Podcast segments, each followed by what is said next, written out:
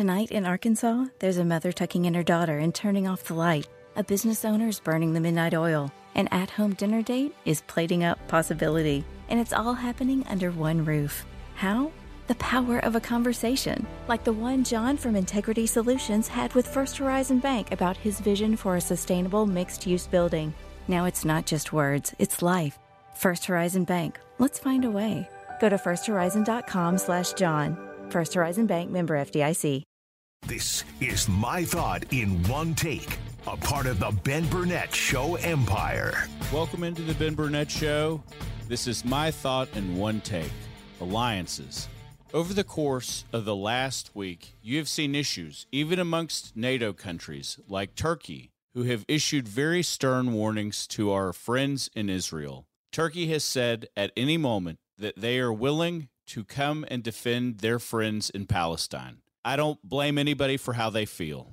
I'm clearly on the other side of that argument, but there's a bigger fundamental problem. Turkey is a charter member of NATO. And Article 5 of NATO says that if one of the countries in NATO is attacked, that all of the other countries must come to their defense. NATO, for a long time, Turkey included, were very in favor of relatively agnostic, Western democracy loving practices. But nothing lasts forever. You saw in recent days the United States offer a resolution to condemn the Hamas attacks at the UN.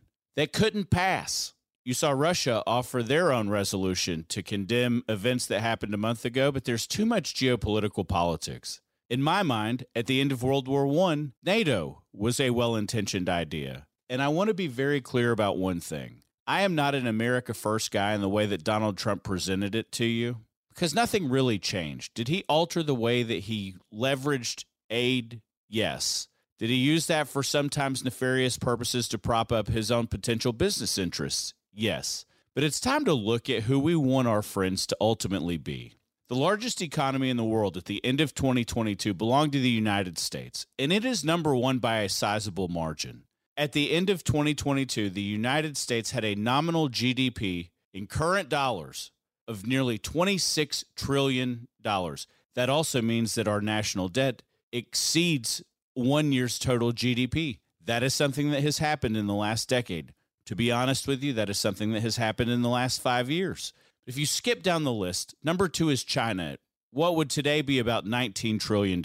And they are seeing economic problems. Three is Japan, four is Germany, five is India. And by the end of this decade, India will swap places with Germany. They've got a billion people. They are open for business with absolutely anybody. The UK is six, France is seven, Russia is eight. The difference between the United States at 26 trillion and Russia is that they have a total GDP of less than 3 trillion dollars. One of the points I make to you all the time are that hungry people are not ultimately loyal because they're ultimately loyal to not being hungry. Do they have some nationalistic pride? Yes. Do they have a state run media that feeds them certain narratives? Yes. Going down the list, number nine is Canada. That is one of the largest trading partners in the world with the United States. 10 is Italy, 11 is Brazil, 12 is Australia, 13 is South Korea, who we love, 14 is Mexico, and they are growing, 15 Spain, 16 Indonesia, 17 the Saudis, 18 the Netherlands, 19 is Turkey, who we have real problems with today. They don't even have an economy that exceeds a trillion dollars. 20 is Switzerland, 21 Poland, 22 Argentina, 23 Sweden, 24 Norway, and 25 Belgium. Belgium coming in at 25, has a total GDP of less than $600 billion. Here's what I believe the solution is I think you take countries that are freedom loving, that have relatively agnostic forms of government. And yes, I include the United States in that. We govern with good policy for free trade because we govern for good policy and free trade. It ain't any harder than that.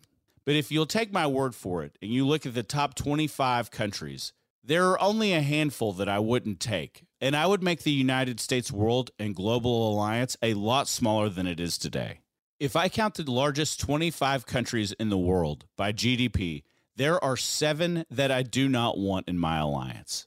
China being the biggest and Argentina being the smallest. I think we should tell all of those people that they ought to just take their BRICS alliance, see what their economy looks like, and I would seek every means necessary to eliminate them as a trade partner. Do I think that that would make for an uncomfortable decade in the United States? Yes. Do I think that that would make for an even more uncomfortable decade in those seven countries? Absolutely. The United States is making very strategic investments in chipsets so that they can get away from China and the intellectual property thievery that takes place. The United States has every opportunity to increase its energy production. You've seen in the state of Georgia in the last year, we've brought a nuclear reactor online, has the ability to power almost 20% of all the households in the state of Georgia. It's clean, so it checks that box. The reason that I think that makes sense is that you would take countries that are favorable to the United States when it benefits them, like Saudi Arabia, who is in the top 25, and you can quit buying their oil. We have the ability to produce oil and natural gas to last a long time while the United States has the ability to invest in wind and nuclear and solar energy, you've seen it everywhere. However much energy you think the United States needs today, it needs a lot more of it. As the world becomes more dependent on chipsets, investing in those assets protect our national security. But I want to bring it back to you for one reason. The greatest way to hurt somebody is to stop doing business with them because then people have to go home and they no longer have jobs and if the United States takes its most robust economy in all of the world and it bands together with the 18 other countries that I outlined, you cover the four corners of the earth. And from that point forward, I would issue an RFP, a request for proposal, to every other country in the world and say, you're either with us or you're either with them. And I would force India to make hard choices. And I would force countries in the South Pacific to make hard choices, like the Philippines, who at certain points have been friendly with the United States and at certain points have been friendly with China and at certain points have now become more friendly with the United States because of how China has chosen to treat them. The UN and NATO at this point are absolutely useless. And I'll take that yet another step further. Turkey, as a NATO member, means that the United States would have to come to their defense if they were attacked by someone outside of NATO. I have three children who every single day approach getting one step closer to draft age. I am not in favor of sending my three children overseas to defend a country that has tried to play its loyalties to China and Russia and the United States. I'm not going to do it. I don't like that they're a theocracy. I don't like the fact that President Erdogan has continued to stick his thumb into the eye of the entire Western world because he ultimately wants to be loyal to the Arab world. I don't blame the man for how he feels, but that is an individual that I am not willing to stick up for at all. And President Biden has another thing coming. This is going to be the front and center issue in a 2024 race. And the Democrats have run so far to the left when times were good over your school boards and transgender rights and clean energy that they forgot what the actual issues to American leadership means on a global stage. And if you want to know what it is, it is about economic growth and strategic alliances and trade partners. It's been another episode of The Ben Burnett Show. Have a great day, everybody. A lifetime of hard work, children laughing in the kitchen, family photos on a restaurant wall, a legacy that lives on. It all comes from the power of a conversation, like the one Tommy Hall had with First Horizon Bank about taking over his father's Charleston based restaurant business. Now the table is set for a whole new generation. First Horizon Bank. Let's find a way. Go to firsthorizon.com slash Tommy. First Horizon Bank member FDIC. The fan is ready for Brave season. Are you? 3 1 smoked high in the air, deep center field, and heading for the horizon. A home run by Olson.